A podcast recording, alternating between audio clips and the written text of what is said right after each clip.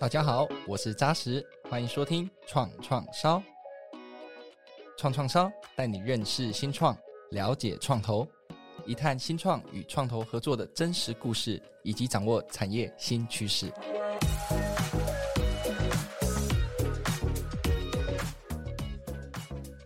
上一集我们听到 Andy 跟 David 在人生历练上的许多生命故事，而这一集我们将聚焦在被投资公司 Popchill 以及创投 Acorn 的讨论。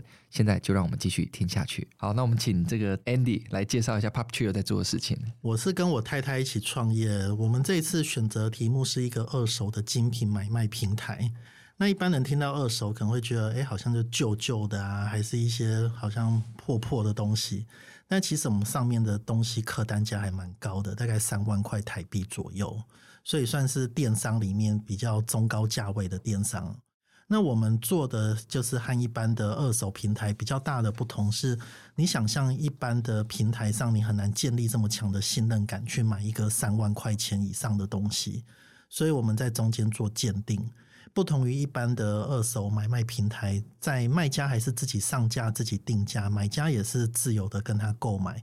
只是在交易流程成交之后，商品会先寄到我们平台，那我们会做检查，检查两件事情：第一个，检查东西真的假的，确定商品是正品啊；那第二个，也确定商品跟网页的描述是一致的之后，我们才寄给买家，所以买家就买得蛮安心的。我们是对卖家会抽取一定的百分比的费用，然后对买家也收一点费用，所以买卖双方都收钱，算是一个蛮健康的模式。现在在台湾跟香港做，我觉得做得还 OK。就是我们其实也是 PV 过，在去年十月才做了这一次的转型。本来是做二手衣物的题目，做得很不怎么样哦，但转型之后就好像，诶，就是打到了一个痛点。市场上真的有这样的一个痛点哦，就是大家怕买到假货啊，所以我们出现之后，其实很多人会开始在上面卖自己的闲置的精品，很多人在上面买别人的闲置的精品哦，其实会有一个蛮大的价差，就是事实上在这个市场上，大家对于精品的需求是旺盛的。哦，那但是你可以知道，在精品每年都在涨价的时候啊，这些二手精品平台的出现，让很多人可以用比较低的价格买到一些本来很贵的奢侈品牌。所以我觉得我们的存在就是有打到一个痛点，然后解决了一些消费者的问题。是我在读读一些文章的时候，就是说，因为一开始这个平台要建立供跟需之间，对，其实你要让买家愿意开始到在这个平台上大量使用，必须要你有供给端非常多的精品的。卖家他愿意嘛？那我知道那时候你们已经建立了一大堆的这个供给端的资料库才上架，大家才这个平台才开始运作。我的解读是这样，对吗？对啊，因为一开始要解那个鸡蛋问题都是很难的。你想象一个平台一个东西都没有，那你要怎么吸引买家跟卖家？所以有越多的买家就会有越多的卖家，那相反的有越多卖家也会有越多的买家哦。所以我们一开始想说。在没有买卖家的时候，我们应该先去建立供给方。建立供给方的方法，我们用了两个方法哦。第一个是我们找了很多名人合作，就是一些明星。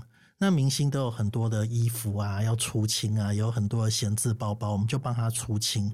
那赚的钱，我们就把它捐做公益。所以对于名人来说，他得到了好的名声，哦，那对我们得到了流量。对公益团体得到了捐款，我觉得算是一个三赢的合作，就是我们没有额外的金流的付出啊，但是我们算是促成了一个很好的合作方式。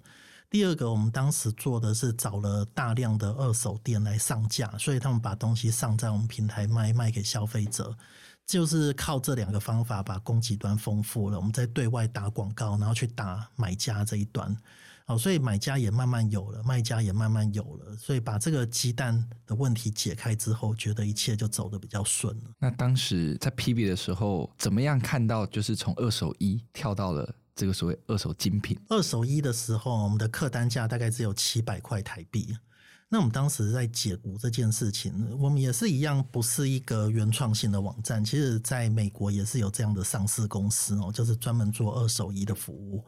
但是我们发现这个量要真的非常非常大哦，但是在台湾可能是因为文化的关系，你找不到非常注重这一块的族群哦。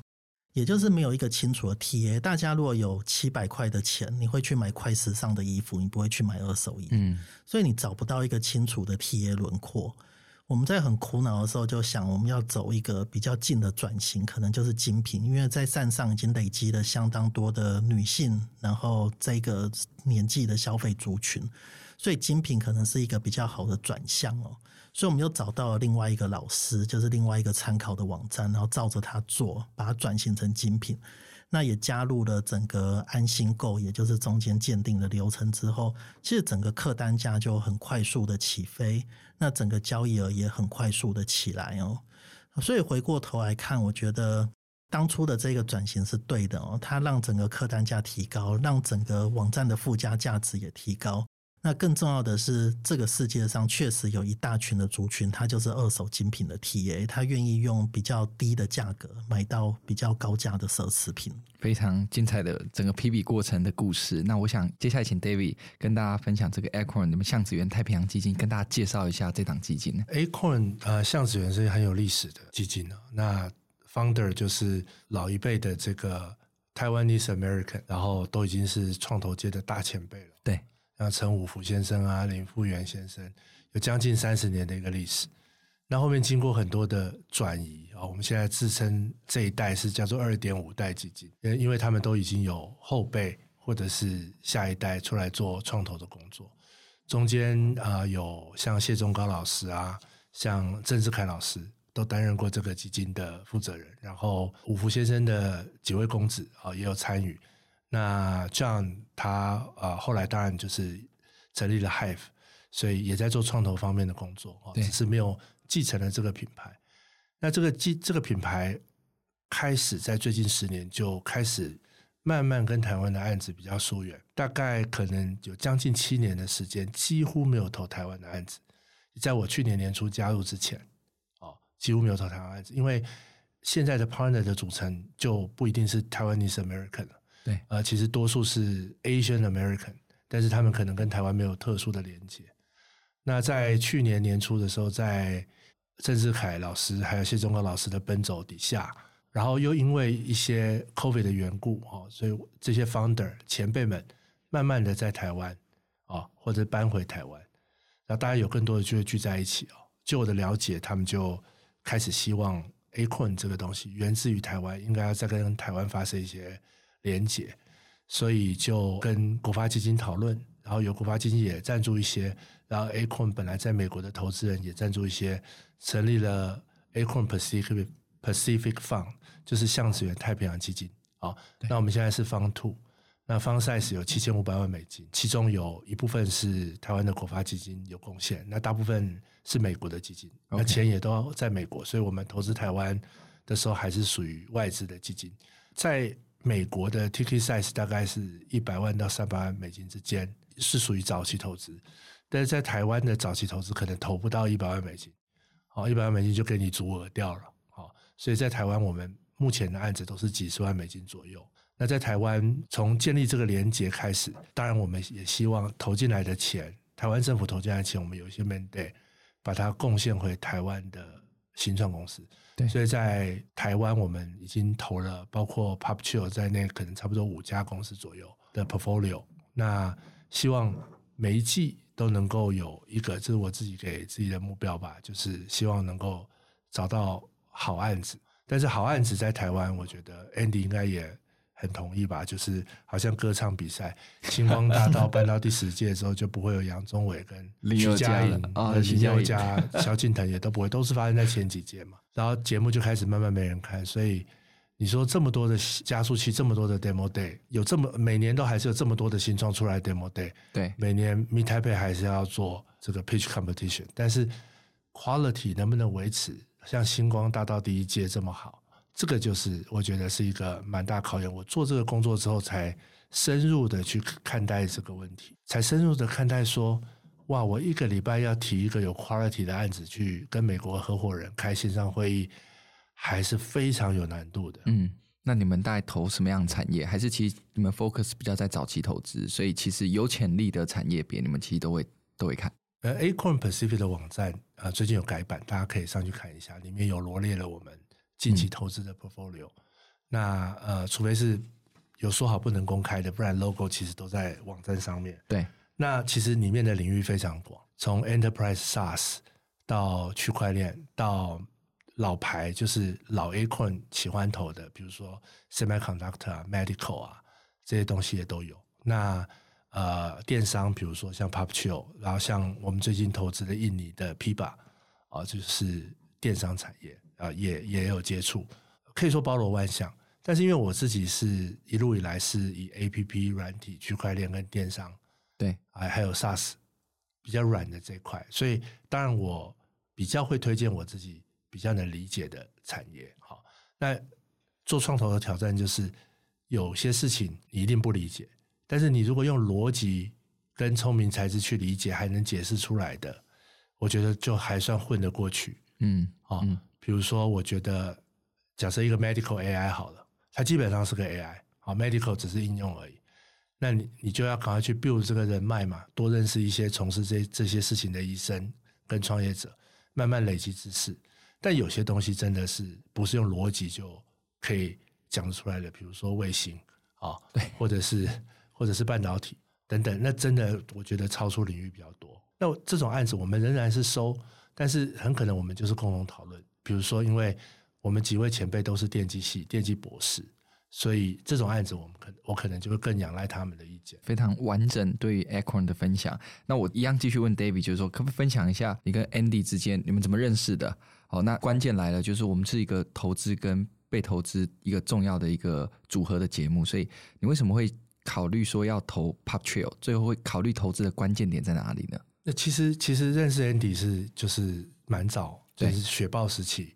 就认识了哈，然后那个时候几次交流，要不就是听他演讲，要不就邀请他来演讲，要不就听，要不就邀请他。对对对，那个时候我们也在搞一些创业活动嘛，等等等等。那会投 Popchill 的契机，首先是他们之前上一轮的投资人活水影响力投资的 CK 郑志凯老师，正好也是我们的合伙人跟创办人之一，所以他由他介绍过来。那当时他们的题目是因为很符合永续，所以活水有投资。呃，介绍过来之后，我们当然也很想支持，特别是因为我自己是电商背景出来的，好，对，那我也投资过一些电商公司，那我说个人投资，所以我对电商一直很有感觉。精品、二手精品这件事情是一个趋势。如果如果说我要说我要认识身边很多美眉，在这样 podcast 播出之之后会很怪，是个怪叔叔，但是我也只能说我身边真的有很多美眉 是。就是你会不了解她为什么每个礼拜或你每次跟她去 party 的场合，她都带不同的精品包。特别是这两三年有个很明显的一个趋势，因为有些趋势是观察来的，不见得有数据。这也是所谓的创投的直觉跟敏感度吧。今天假设没有 Popchill 这个案子，我仍然是这么认为的。如果有人问我哪一块是 niche market，嗯，现在大家讲说电商 niche market 可能是保健食品，对不对？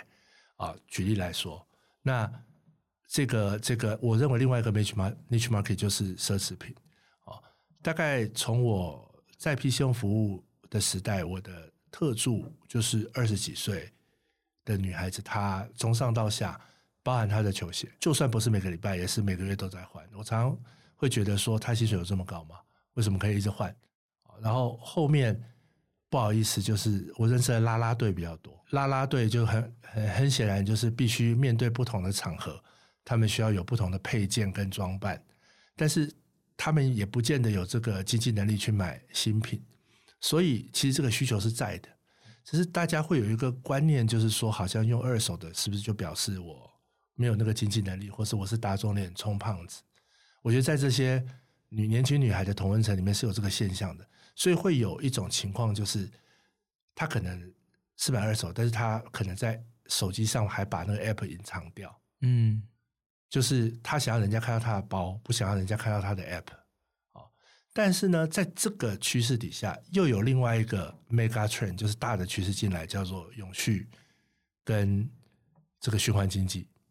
所以这件事情只会越来越强。那在这两股力量的冲击之下，这个。我我个人认为哦，就是说用用循环或者是二手的包包哈，或者是其他的奢奢侈品并不是一件丢人的事，而甚至会慢慢会变成是一种骄傲。这种事情没有一定的，像我常常遇到上市公司的老板，很开心的秀他的手表给我看，不是，他说我不是戴劳力士哦，我是三九九的小米手环哦，表示他很亲民嘛，嗯，表示他很省，嗯，就有很多上市公司的老板说，哎，你知道我这这件衣服多少钱？Uniqlo，哎，你知道我这件西装不错，蛮合身的吧？我 Net 买的。在这种情况之下，其实对于现在什么东西是拿出来炫富，我觉得这件事情的标准有改变。这个事情，这个趋势会发生在很多的其他地方。比如说，你买越贵的东西，比如说车子跟房子，二手市场一定是大于一手市场的。再往下是什么？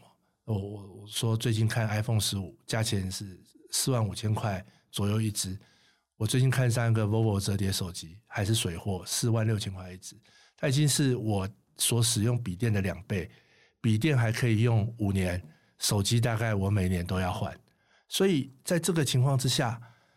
连我都会觉得，笔电只有两万多块，我都可以用五年；手机每四四万多块，每年都叫我换，这是一种浪费。所以现在才会有很多的电商平台做比较昂贵的三 C 的二手交易，或者是所谓的福利品啊。这个市场也是几乎是各个电商的数据里面都显示这是越来越大。而且我不介意你知道我用的是福利品，福利品我还去抢购，因为。我如果有能够用两万块钱买 iPhone 十五，我玩几个月，我为什么要用四万块买 iPhone 十五？对，这是一个非常就是聪明的购物，所以我觉得这个 Pop Chill 所做的这个生意，这个趋势，我觉得是不可逆的。你最关注的人，这个团队本身，当时看的时候，因为过去就邀请他嘛，不然他就是就在听他分享，所以对人的这个滴滴，我看根本不是一个问题，对不对？对，就是基于 personal 的认识是。是一件事哈，那基于长辈的肯定，就是我们基金前辈的肯定，是 是是，是另外一件事，很重要。再来就是我们基金里面也有很多投有投票权的合伙人，他根本不知道 Andy 是谁，以为是刘德华嘛，因为他们是 Asian American 哦，所以他们可能连中文都不会说，因为可能他就不是中国人嘛，不是华人，不是台湾人。对，那所以他，但是他就是看 Founder。所秀的过去的出场记录。啊，这个是大部分我们在早期新创里面，我不是说每周要 present 一个，我拿不出菜吗？他们很少数，就是他们一看见就会觉得，嗯，这个靠谱。所以 Andy 这种就是所谓的，你刚刚可能前面有聊到所谓的，就是中年创业或者是这个 age，因为他已经有成功经验了，所以他相对他拿到投资的机会可能比二十几岁你。前面没有任何 track record，就算你很棒，我投资你的时候，我还是心存怀疑的。你会不会只是很会说而已？但其实你不会做。但是像 Andy 这样的年纪或辈分是，他已经有很多成功经验了。所以相对的，就是说，就算这个题目将来发生了一些阻碍或竞争，对，就是像 Andy 这样子的创业者，他是不会让公司就这样子结束的。他还是会想到其他的办法，让他能够成长。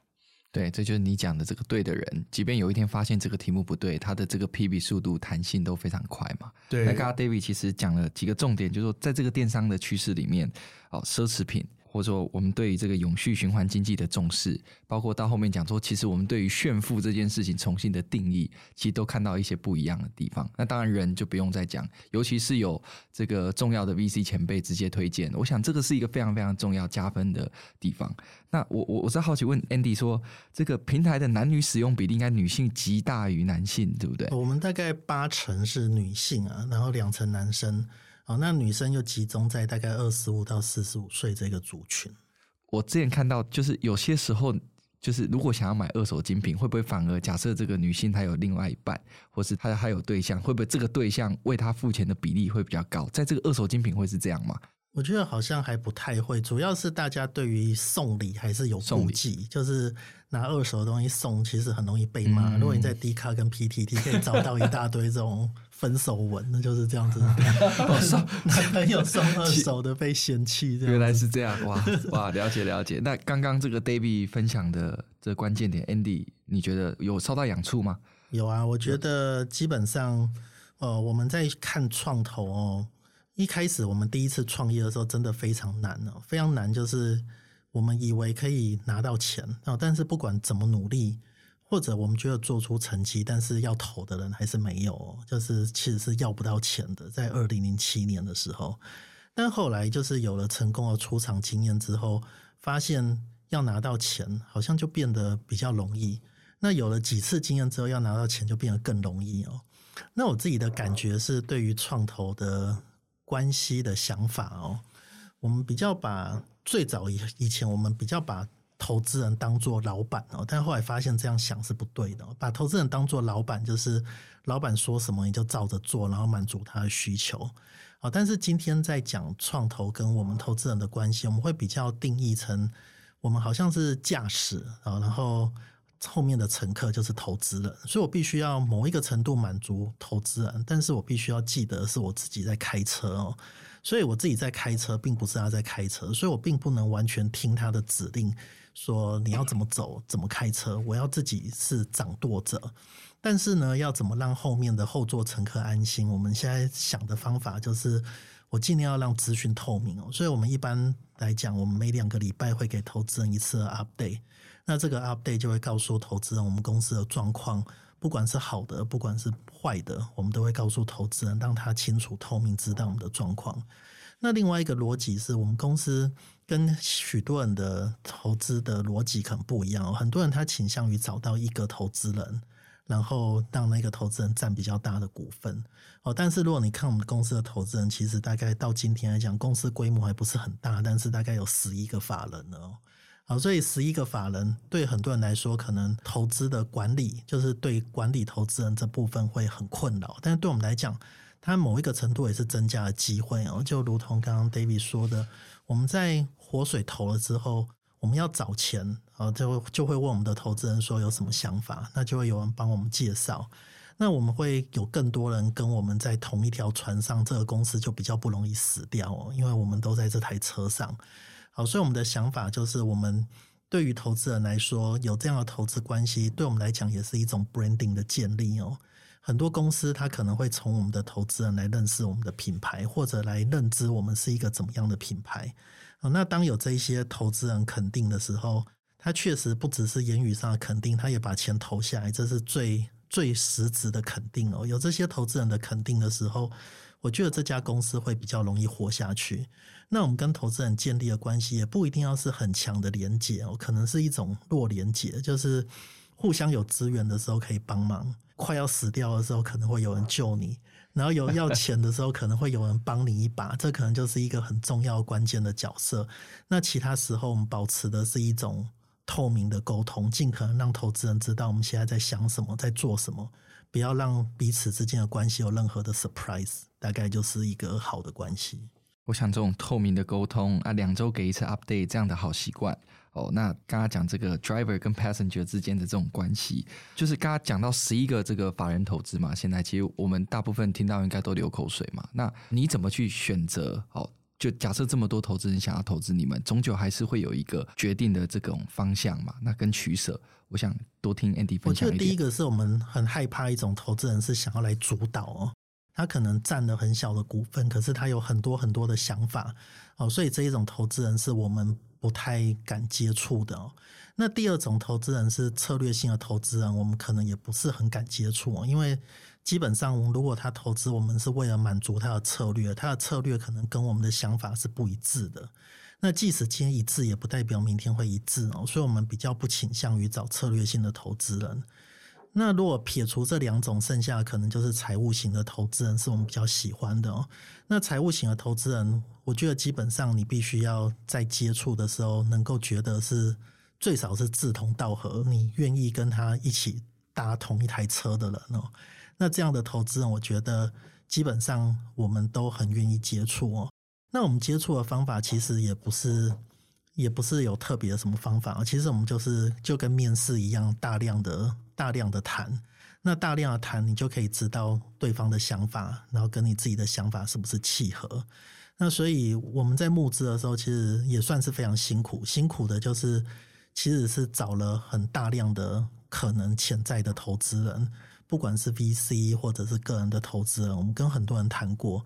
那从里面找到我们觉得可以一起在一台车子上的人就是好的投资人。David 刚刚这个 Andy 分享了这么多，他就怎么选择投资人？那很多新创团队一定问你嘛，David，我如果未来要选要去 pitch 这么多投资人，那我怎么去选择？当我有很多不错的 option 的时候，哎，我想要先问 Andy，嗯，因为我今天早上才被拒绝，我问一个 team，就新创团队做的还有有一点小成功。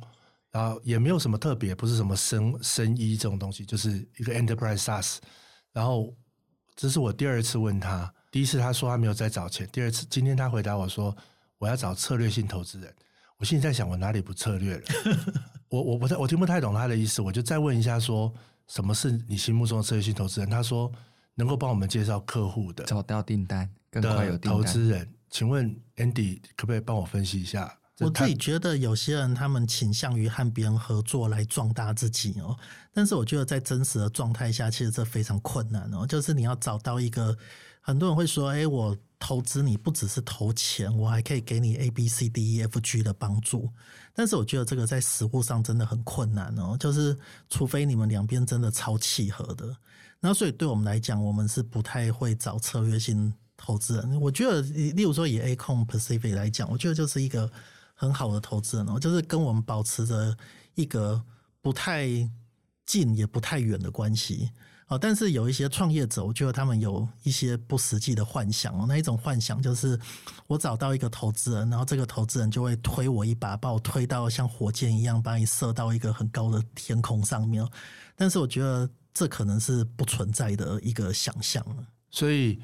我我做创投之后才学怎么做创投嘛。那前辈有告诉我，遇到这种情况就是你不要去求人家，不要再问第三次了。你又不是没有案子可以看，不要沦为到就是创投去求说你让我投一点好不好？那我只是本来也是抱着一颗帮助别人的心，觉得听说他有在募资，但是没有想到就是现在也是会挑创投。那你刚刚的问题是创投怎么挑案子？我的标准回答是通常是这样，就是天使轮看人。A 轮看产品，B 轮看流量，C 轮看收入，D 轮看利润，然后 E、F 轮就很少人讲了嘛。E 轮、F 轮你就应该要出场，嗯，某种形式被买或者是上市或者什么。以前我做天使还是比较长的岁月，我做天使基本上很多都是看人，那看人又有很多学费，就是我要经过很多的磨难之后，我才知道什么是一个你帮助他当天使，他还会感谢你的。其实有很多你当天使，他还不喜欢你，然后这个需要很多的历练才讲得出这种话。就像刚刚 Andy 在形容他跟创投的关系，什么不远不近啊，或者是创投是乘客，这种一定是他也缴了很多学费跟历练之后，才讲得出这么精准的话。比他小二十岁的创业者是讲不出来这样的话的。那我我现在讲说我怎么挑团队，也是。缴了很多学费，还好那些学费当时是个人的学费啦，不是公司的学费。我以为公司的学费比较好，对吧？公司的学费 没有啦，开玩笑，开玩笑。有，我现在投资的进化也是，就就不要尽量不要再从自己的口袋拿钱，这跟我的本职工作也会有一些利益冲突，所以也就暂缓暂缓。但这个是一个很有趣的点啊！如果就是说，有些公司有些 VC 他很希望 AO 也可以 co-invest。因为代表你对这间公司的 commit，你会用更大的力量去负起责任。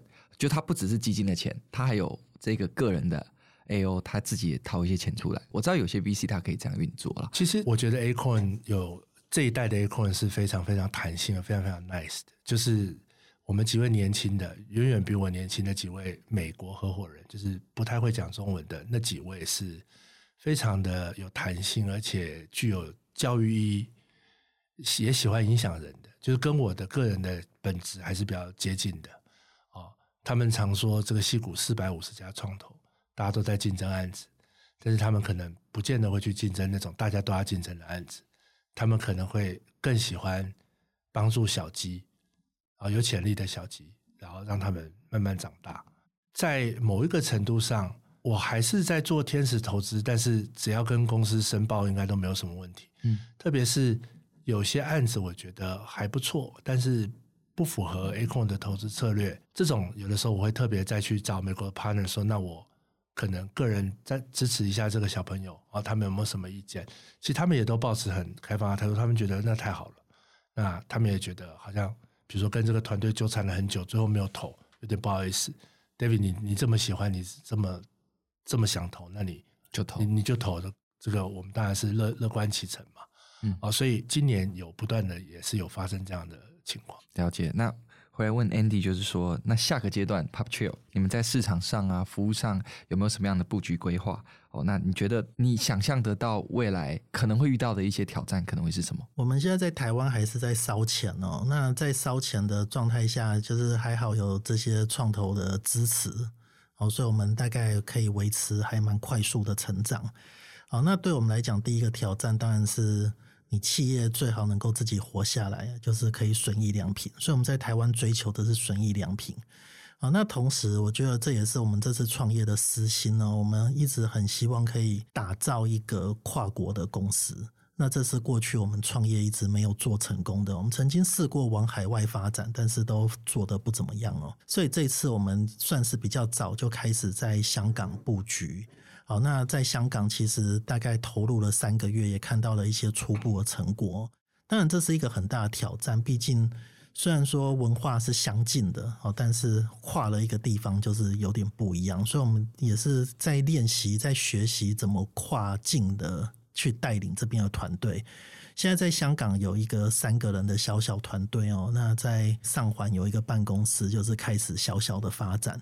虽然说现在的业绩大概还不到台湾的十分之一哦，但是我们可以看到香港这边市场的潜力，尤其它有一些优势，像是当地是没有关税，然后没有营业税哦，那对于奢侈品的需求可能比台湾还要更强哦，所以我们一直觉得它是一个好的市场。虽然人口没有台湾多，但是觉得它有机会发展的跟台湾一样大的规模。好，那如果台湾跟香港可以做的话，我们觉得这个生意其实本质上在其他的市场应该也是在逻辑上是说得通的，就是。不管是日本啊、新加坡啊，或者其他东南亚市场，大家一样会有网络上怕被诈骗、怕买到假货的问题。那这样的需求，如果在美国、在欧洲、在台湾、香港验证成功，它应该可以拓展到其他的地方哦。所以我们也很积极的在想，就是怎么样让台湾最快的损益两平，然后我们再到下一个市场去。好，那我觉得对于我们来说，因为创业很多次，每一次会有不同的目标。这一次最大的目标就是希望可以解决精品的痛点。那另外就是把这个服务可以带到海外去，非常非常完整，也让人非常非常期待。那我想接下来想问 David，就是说，因为。不管你做 Angel 或是你做你做现在在 Acorn 做一个 VC 的角度，你刚才也讲嘛，这个在分享的时候，这个投资的哪些公司秀出来，但后面有九页都不敢秀出来嘛。那我也不是叫你要秀出来，告诉我你投哪九家失败或哪哪些失败，但是我想从失败的过程中学习，以及有更多的养分，那变成我们更好的一个向前的一个动力。那能不能跟大家分享，就是说过往做投资这么久，让你印象深刻，你觉得很成功的一个 case 跟你曾经投资过失败的一个 case，那那个失败的 case，你觉得发生了什么事情？哦，那你有学习到什么东西吗？很成功的 case，呃，就在旁边，是不是？未来就在旁边，Andy 绝对是即将要成功的，对对对，快要成功了。对，有一家公司叫做以前叫果物配，现在叫达摩本草。嗯，这个呃，创办人 Darren，那他。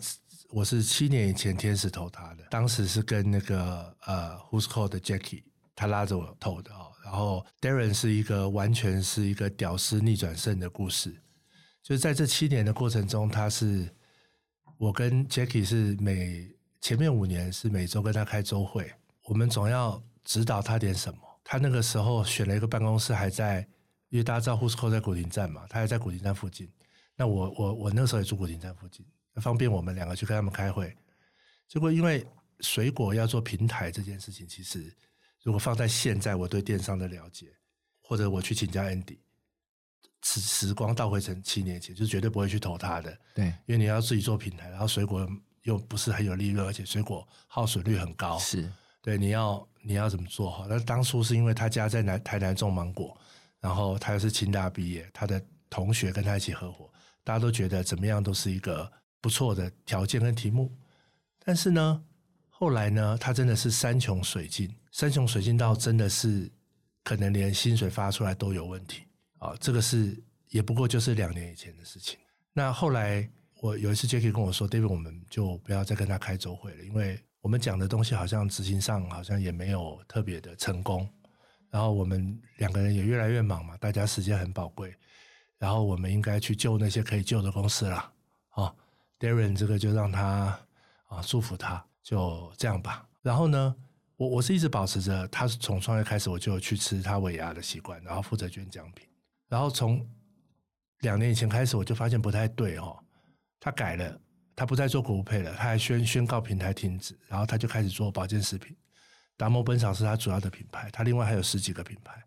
那在我想在所有的电商通路上，这几个品牌目前都是保健食品类数一数二的，大概可能不会输给大眼神医跟白兰氏。这个，然后他这个自己有在媒体上说，呃，希望是明年能够公发嘛。这个一年的营业额我就不说了哈，是相当相当惊人。就是三年以前，就是还在借钱度日，然后自己 pivot 之后，现在变成是准备上市，这就是一个我我认为非常成功的例子。这个成功的例子告诉我，第一个，你真的不要去管它，你管它没有比较好。然后 Jacky 就常常开玩笑，就是一切的成功，就是我们停止跟他开会之后，他就成功了，因为我们绑架了他的思想。是是。然后第二个是人对了，他就不会死，他一定会找出一条路来对得起我们，这是第二个。然后第三个是猪真的在风口上都会飞，所以他真的是选对赛道。那 Darren 本身又是清大化学系，所以他对这些事情并不是不了解，所以在于选择产品、选择工厂。或选择原料，他有他自己一套坚持跟理念，所以这些因素综合之下，他突然就一飞冲天了哦。所以这个是觉得就是，你看做天使投资，谁知道他会赢还是输啊？其实真的不知道。那你说他哪一天真的跑去上市了，然后我们在旁边拍一张照，我们跑去沾光哦，说真的，跟我一点关系都没有。他的成功就是因为没有我之后才开始啊！你说呢？他要失败呢？那也是因为有你在啊！因为你不是失败，因为你不管，因为你不管，所以所以真的是好像丢骰子。不过人我觉得还是很重要了。所以刚刚这次成功的经验，那投资你觉得失败的经验啊？你学习到的失败的经验有投不多钱，五十万而已，然后可是人瞬间就蒸发，然后听说后来去越南啊，就就找找不到了。对，嗯，所以刚刚其实。也也也是朋友拉的，所以后来我这本书里面有写，就是对于就是自己不了解的事情，没有滴滴过的事情，不要投资。另外就是不要去拉人投资，也不要被人拉去投资。哦，尤其是拉人投资，最后会让你自己变得里外不是人，因为你自己的钱被骗走就算了，你还害得你朋友的钱被骗走，所以这个当然也是。我觉得是，当然是某一种极端的例子。这是一个要很有智慧的事情。刚刚讲到，就是活水推荐了、介绍了这个案子给 papture 的案子给你们嘛。但是刚刚这个投资失败的时候，我们不要去拉人投资。我觉得这就是一个很智慧、很哲学的事情。就是、没有没有，但是因为 Acorn 有严谨的滴滴程序，嗯，那我也是做了创投之后，我才知道说，懂啊，其实它可能有三十个步骤。那以前可能做天使的时候都太轻率了，懂。也不知道他为什么轻率的成功，嗯，也不知道他为什么轻率的失败。我有负起这个责任嘛，对不对？对，所以我才会愿意去介绍对的人进来嘛。那刚刚我想从成功案子的学习，这个不要管人对了，在风口上，我想这个是蛮多有趣我们可以学习到的地方。那我想最后就是说，我们大家都知道，疫情影响之下，这个电商当然是一个一个受惠的一个产业嘛。那我想，但是此时此刻这个疫情过去了，当然我们一开始开场有讲到，其实电商的趋势应该还是一定还是不可逆的。那你们怎么看待这个全球电商经济的这个机会跟挑战？好，那在台湾呢？因为这个 David 有讲过，在 Web Two，你觉得错失这个领先的机会嘛？大多数的公司在中美。好，那你觉得本土电商要怎么在这个 Web Three 的时代可以弯道超车？我想 David 先来分享好了。好，那我就先分享，就是说电商本身在台湾，我先讲困境，就是我觉得台湾是一个 Over Commerce 的地方，就像人家说台湾 Over Banking，我觉得台湾是 Over Commerce，所以其实电商如果先不讲这种二手平台的话。大部分的电商做 B to C，其实就是零售业的一种。那可是问题是，现在取代传统电商平台的方新零售形态方式太多了。比如说大家常讲的 Brand.com，也就是开店平台。所以一个 brand 可以自己，哪怕你是卖凤梨酥的，你也可以做夜市的网站或开店平台。那开店平台就工具就太多了，对不对？九一啊、Cyberbiz 啊这些 Shopline 就太多了，这种是一种侵蚀原来电商的方式。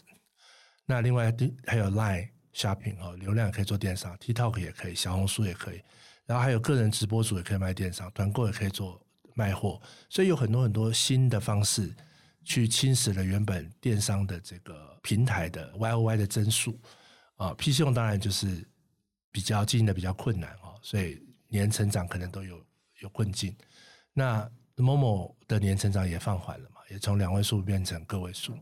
可是整体 Retail 的数位化整体还是双位数的 YOY，为什么？还有更多其他新形态，比如说 Uber Eats 啊、f o o Panda，它也是一种电商嘛，它可以帮你送货嘛。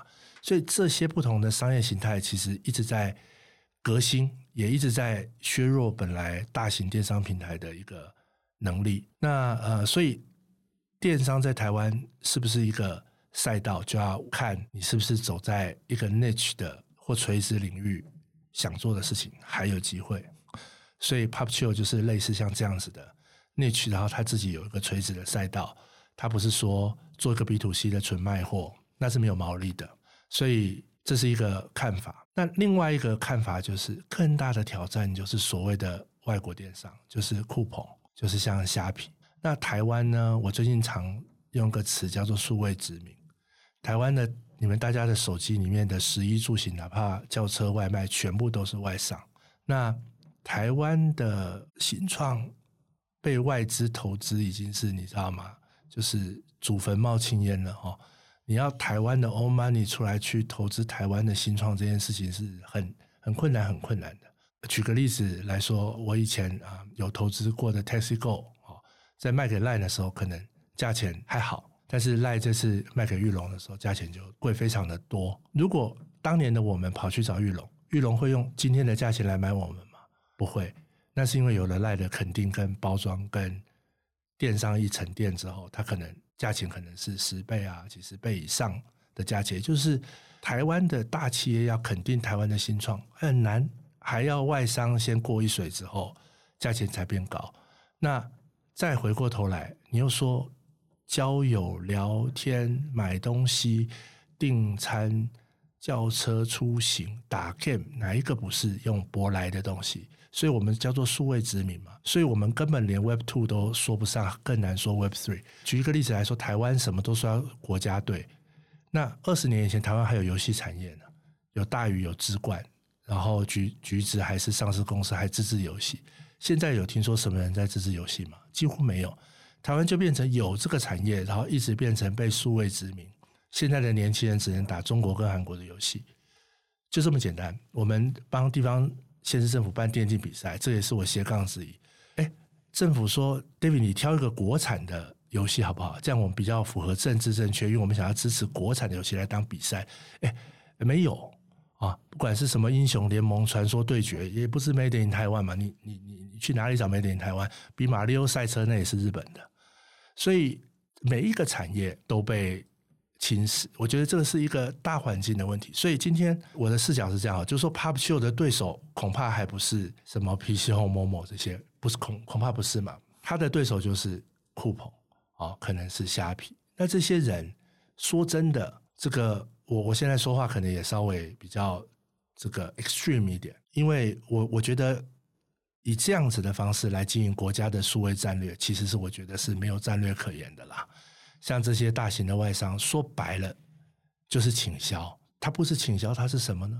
它就是倾销啊，用大量低价的物品，然后跨境到台湾，然后化整为零，它还不用报关税，报税还是你自己的事情，所以。这就是一个逃避真正落地投资建设、制造工作机会厂房的过程，实际上是倾销低价的物品进来。这个是我觉得台湾众多产业危机的一环了。那 Web Three 我觉得也是一样了，大家去用币安啊、不去用币托，这就是一个一种国安问题嘛。这个不断的在每一个时代上演，所以我觉得这个是一个比较令人忧虑的地方。嗯，我想。有很多语重心长的部分，但是我想我们从中有更多的思考。对，那这个最重要这一棒，这个电商界的大师对不对？Andy，最后一棒，这个最后一百公尺就交给你了。我觉得价格战的确是一个很可怕的事情哦，就是每隔几年，你就会觉得好像现在站稳的龙头，它就会面临下一个挑战。那下一个挑战永远用同一招，就是用倾销、用价格战，然后就把前一棒的打垮哦。那所以我自己在想说，其实像虾皮价格战，那它打完了之后，好像松一口气，那酷鹏就来了。那酷鹏来了之后，五年后应该又会有又有谁不知道从哪里冒出来，又会再做同样的事情。所以对于价格战呢，我觉得。我觉得以前我们还会想说，通路电商有没有差异化的可能？例如说，曾经有人做过四小时到货，看看有没有办法有差异化，或者有人做过一些其他的尝试。可是后来你会知道，整个通路电商唯一能比的就是价格，再也没有其他的优势了。你同样就买到一个 iPhone 手机，买到一个烤面包机，那你当然是选便宜的买啊。好，那选便宜的买，最后就大家都没有利润。好，所以我觉得。这个现象不止在台湾如此啊，例如说像拼多多他们去了美国，那一样让 Amazon 这些大公司面临了很大的竞争了。好，那所以我自己在看这个局哦，就是我们两年前其实很想做电商，然后也知道电商很多人认为是一个已经饱和成熟的产业，那我们唯一能想到一条路，就是要不就做品牌电商，你自己很独特，你自己有某一个产品。那要不就是做二手的电商，那所以最后选的二手就是想要避开价格战哦。那除了避开价格战之外，二手其实有一个很大的特性，就是每一个东西都是独一无二的。同样一个 Chanel 包包，大家并不是倾向于买最便宜的那一个，因为最便宜那一个可能品质也是其中里面最差的。所以大家在独一无二的东西，其实价格是比较有利润空间。那大家买的是什么？买的可能是信任感，然后买的可能是一个他觉得 CP 值高的产品，所以我们在这一块比较不会陷入价格战。好，那另外一个也是我们的观察，就是这些电商越来越难做，还有一个原因是数位广告也越来越贵啊，就是不管你投 Meta 广告、投 Google 广告。大家会抱怨说：“诶，几年前你的投资报酬率，例如说 ROAS 可能是十倍，一百块的钱出去可以换回一千块的交易，那现在可能变五倍、两倍、一倍，甚至连一倍都没有。那电商就变得非常非常非常难做啊！除非你有自由流量，例如说像小红书、抖音，它有自由流量，不然你其实是没有办法用钱去买流量，然后再换回你的交易营收甚至利润哦。”所以整个电商的局，我觉得它就是一个大混账。那在大混账之下，我觉得你就要走出 niche。那 niche 其实就是可以想了，二手可能是一个，但不完全是唯一的路。就是除了二手以外，很多品牌电商其实也是做得很好啊。他自己有独特的产品，他可以拉高自己的利润，他不会跟别人陷入价格战。那至于通路电商，我觉得他可能最后就会留给那些。拿到资本市场很多钱的大玩家，那他可能可以玩一下，但是他可能玩一下，过了几年，他想要回收的时候，又会出现下一咖的新玩家，然后用钱把它消灭掉。所以我觉得它真的是一个非常难打的战场。但是整个电商整体来说，这个需求一定是一直存在，而且会越来越大。那只是它会变得非常的传统，非常的利润微薄。那最后，其实可能，我觉得通路的部分，大家可能最后都赚不到太多的钱了。我想，这个电商世界里面，我们真的是很期待 Pop Chill 可以杀出一条血路。刚刚包括 David，也包括 Andy 在分享这个电商的趋势不可逆，但是在这个众多竞争之下，最后就是所谓利润非常薄的这个。看起来我们都已经可以想象到了，所以呃，我想回过头来还是在创创造的节目里，我秉持着我希望每一家公司都要非常成功，那这个投资人也可以给到最大的助力啊。今天最大的注意就是不要管啊，因为这个 PopChill 做得很好，我们就不要管，就让他做得更好。Andy 有说嘛，这个快快没钱的时候，这个投资人再出现，对不对？或真的有需要帮忙的时候，投资人就出现。这就是、还有还有就是要支持台湾新创了。这我想非常感谢今天这个我们。这叫做买一送一，双重享受，对不对？呃，上集呢，我们听了这个大师的分享，从个人生命经验，啊，下集呢，我们回到了公司本质上做很多的讨论。我想所有的创创烧听友应该都收获很多。我自己个人也非常感谢今天这个 Andy 跟 David 来到我们节目，我想是我们的荣幸。那记得今年这个两位都有出书，David 的这本《跨界领导密码》，Andy 这本《至少努力当上主管一次吧》，大家要多多支持。这个买一送一，双重享受。他们等下会给一个报价出来，Andy 的送我的，送他买 Andy。是是是，再次感谢这个 Andy 跟这个 David 来到我们节目。那我们未来会有更多精彩的节目，我们下期再见，谢谢，拜拜，拜拜。